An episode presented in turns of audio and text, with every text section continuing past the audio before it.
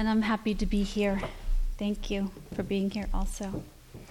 Um, in the spirit of you all embarking on and then having the nerve to show new work, I thought I ought to have the nerve to show new work too. So I'm, re- I'm going to read a story that I started when I got here. Um, and I think it has a little bit to do with being among painters and sculptors. See what you think. I don't want to make too many claims about it. It's unfinished and untitled, so I have to be a little careful about making claims about things that are unfinished and untitled. Um, I'll read another story after this. This is fairly short. He drove carelessly, and the sun passing through the window looked to melt his hair to his head. His face was shining. His hands were chalky and raw. One hand he kept on the steering wheel, and the other let slump between them. A blackened thumbnail, a knuckle bloodied. He made his living with his hands. Like Jesus, she thinks. But this man is younger than Jesus. His shirt is on the seat between them. On his chest is a lump a parasite makes, eating its way toward air. He circles the lump with his fingertip, as if stirring, as if making a doll sized stew. The sea was heaving, a mirror that showed back nothing. The town was falling behind them. She can't see it, how one sack is going to do. She should have given him two, she thinks. She gave him money, he gave it back to her. He took a shirt from her from her country, too, the ram's head of a sporting team, a soaring modern god. Her shirt was, but that was his shirt. Hers stuck to her from the heat of the day and the engine heat pushed through the dashboard. Her shirt was becoming transparent, she thinks, and thinks, what a funny way to say it make a living with your hands, make a life. In the back, a sack of concrete, a tongue of fine gray dust. He has a daughter, there is that. And his God, there is that. And the work of his hands she gives him. The road was ragged, it was underway. So much in this country was underway. His boy, she supposed one could say that, in the oven, underway, nearly ready, some months. Why the oven, she thinks, and not the sack, baby in the sack, in the stew? The sea ate at the roots of the palm trees until at last the tide, when the moon was right, dragged them away. They fell softly and without noise, the wood soft and shallow roots drawn out of the loosening sand. Beyond, islands, soggy, unbroken swells. She brought shoes from her country to give to him, tiny as a doll's. Now she would keep them. That part of her life was over. Years of nights of waking to find her children in their beds. They are the sons and daughters, she thinks. And Jesus died and was buried, she thinks, and on the third day, was it the third day? And she began to write the story in her head. He needed money, and I had money. He needed concrete to make a coffin with, and he didn't have money to buy it. Just a sack was enough to make a coffin with. He didn't have the little money to spend on a sack, so I gave him the money to buy it. He just needed enough for his baby. They didn't have money for a hospital, and when they got there, the baby was dying. The baby was being born and dying across the river all at once. I had money, so I gave him money. I gave him a ride to where he lived with his wife. I had a truck I could borrow from Tulio that didn't have doors and the windows were cracked, and he'd taped them back with packing tape, and that was what we drove. He put the concrete in back in the rusting bed. He had a girl and a dying baby, and we drove along the sea in the sunlight until. And she remembered the baby when her boy was born that went on tossing inside her. She had a real living baby on the outside and another baby knocking on the inside saying, I am still here.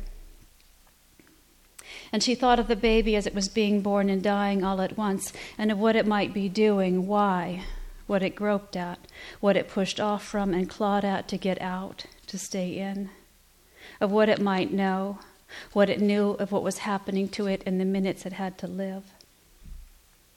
And she thought if the coffin were hers to make, who made little with her hands, that she would begin with a coconut, a heavy, sturdy, hollowed out seed, to pack the mud around, to keep the dogs off a seed inside a seed inside the concrete. You might want it to float, but it wouldn't. But at least the seed gives a body room. It will rattle in, in its pod like a pea, she thinks. And anyway, besides, wouldn't the concrete burn the baby if you packed the mud right around it or pull it apart as it dried? That seemed likely. Nobody wanted to think about that, but he was going to have to think about that, who made his living with his hands, the blackened thumbnail, the knuckle bloodied. He drove on.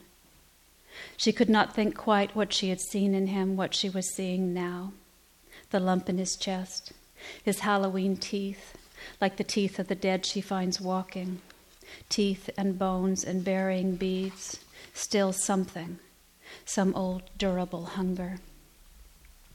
She had given him a chupetta of all things, a lollipop, a ball of candy on a paper stick. Now he tossed the stick out the window. He reached around to smear a clear patch in the dust to see through the glass to drive. A butterfly snagged against the windshield, and the wind the truck made moving plucked iridescent dust from its wings. There were thousands of butterflies like it flying above the sea, dipping to leave their eggs on the water. They arrived for days, a living cloud, and she remembered the summer her daughter was born that crickets came inside the house by the dozens, by the hundreds, a great abundance, and sang all night with their knees. His skin was seeping where the bicho pushed against it and polished from being stretched too far. And she wondered in a dream of a baby he might have, if the baby, like a god, would burst through his skin and once and again, as the bicho did, keep blooming in his blood. That seemed likely. He needed money, and I had money, she thinks. She thinks, I had it all along. She had the baby all along, and it moved in her, and it would bloom as when the rains came and burst out through her head. That seemed likely. Life longing for itself. And the baby would be the size of a beetle, how it felt. And on one face would be her father's face, and on the other the face of her mother, and wings like a bee, and little snelled feet, and a great booming voice like a god's. That's it for that one.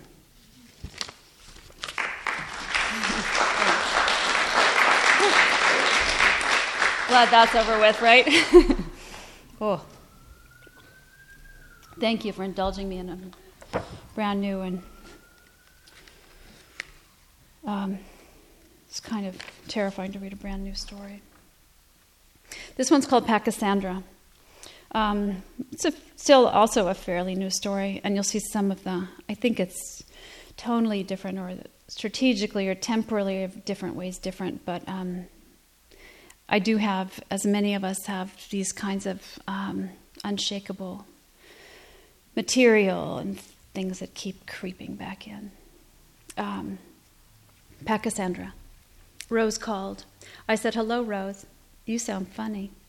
I was lying on my back with my legs in the air trying to make a baby with my mister. I had a seed in there. My poor egg had slipped out to meet it. Can't you come out here and help me? Rose pleaded. She had bunions. She had busted her elbow stirring oatmeal. I was busy. My mucus was of a quality. I had just the least clutch of eggs left out of the millions I got when I started. Get off, my man said, and I'll do it again. Is that Tonto I hear? Tonto snorted. She'll talk all day if you let her.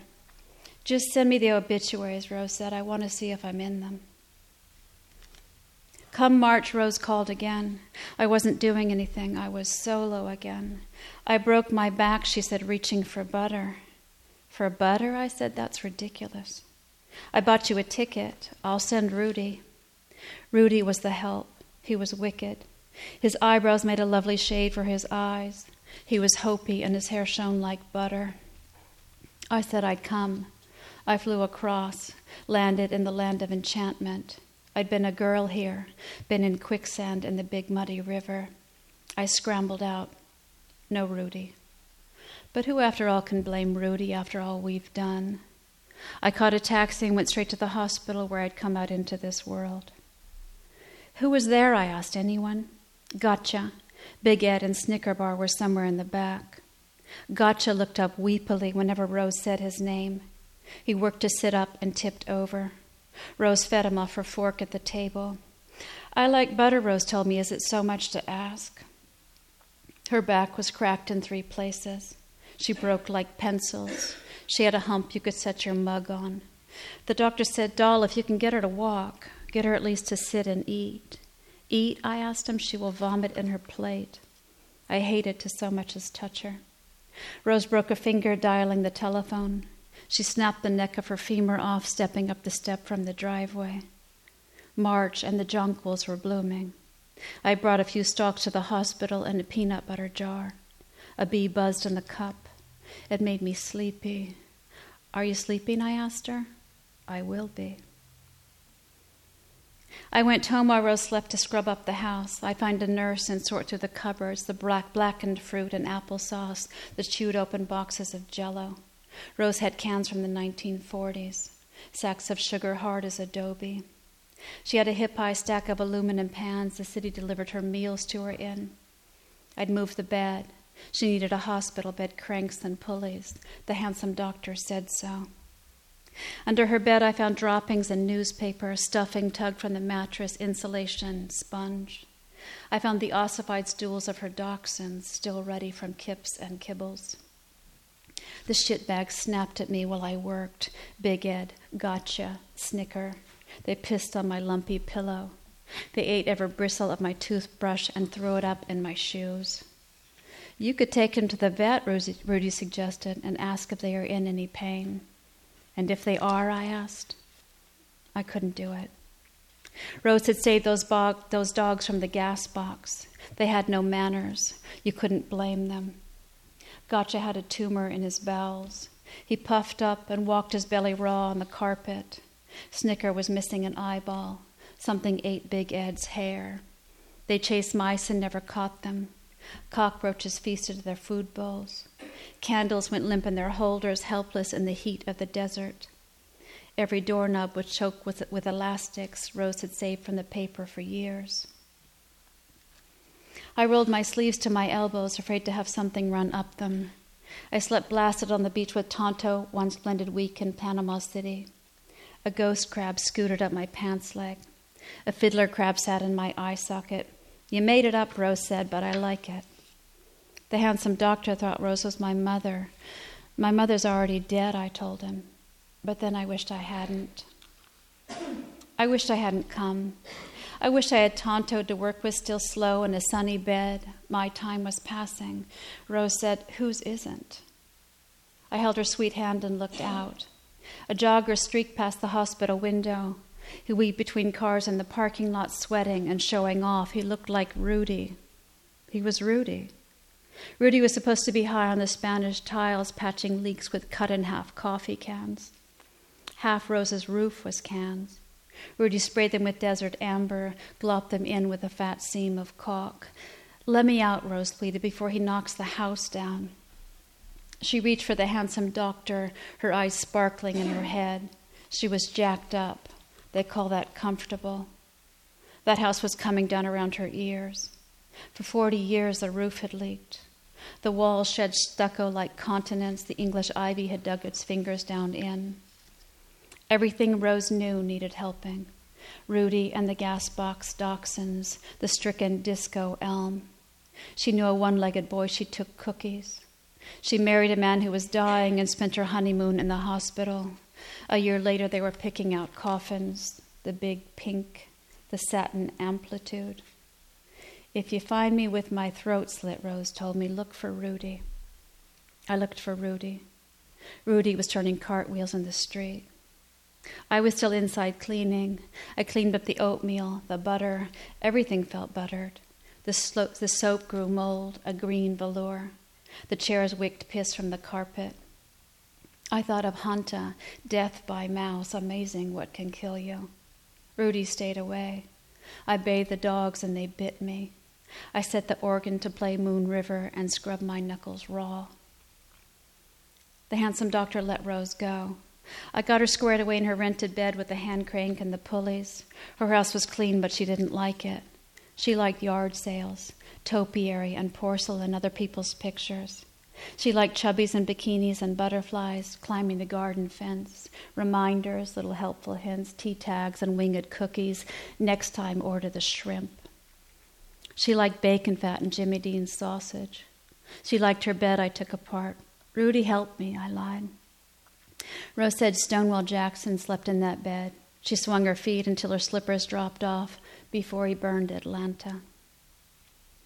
Watch it, girl. Those luscious mounds of ice cream topped with cherry can be the source of extra pounds that people note just barely. I like your mouth, Rudy said. I like your buttocks. He brought his women to the Pachysandra that grew beneath Rose's window. I watched them in the streetlight doing what people do. I tried missing old Tonto but couldn't. There's something about you, I told Rudy. Maybe this, he said, and showed me his package. Sow your wild oats on Saturday night, hope the crop fails on Sunday, Rose liked to say. When there was moaning in the Pachysandra, Rose said, Open the blind and let's see. Rudy waved at us. He was kneeling in leaves. He was killing her with it, how it sounded. Big Ed ran laps around the bed legs. His stool hung from the hole by a hair. Something was leaking from Gotcha. A pair of roaches chased Snicker from her food bowl until she was too spooked to eat. Rose fed her in bed, the TV blaring, her eye cup buzzing with flies.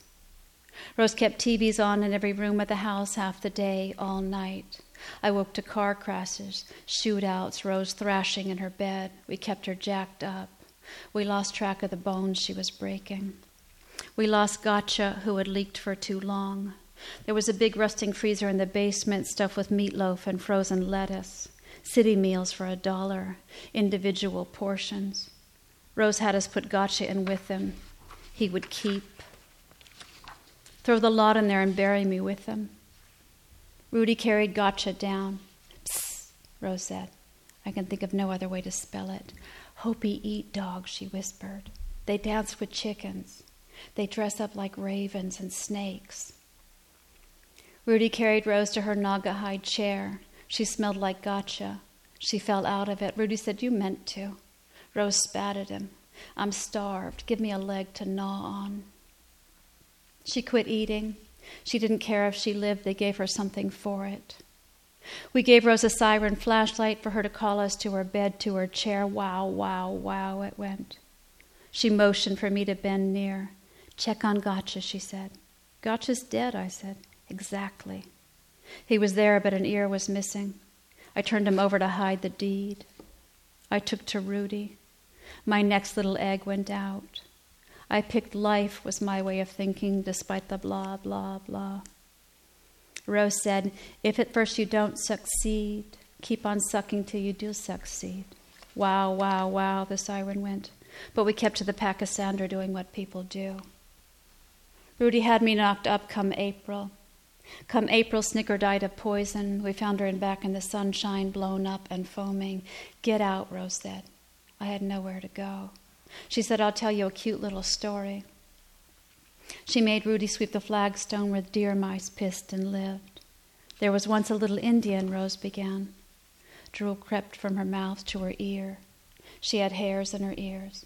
I offered to pluck them. I plucked her whiskers. We drank paps from, from cans and watched the window where Rudy laid the Pachysandra down. No Rudy. No Rudy in that house long enough it seemed he must be gone.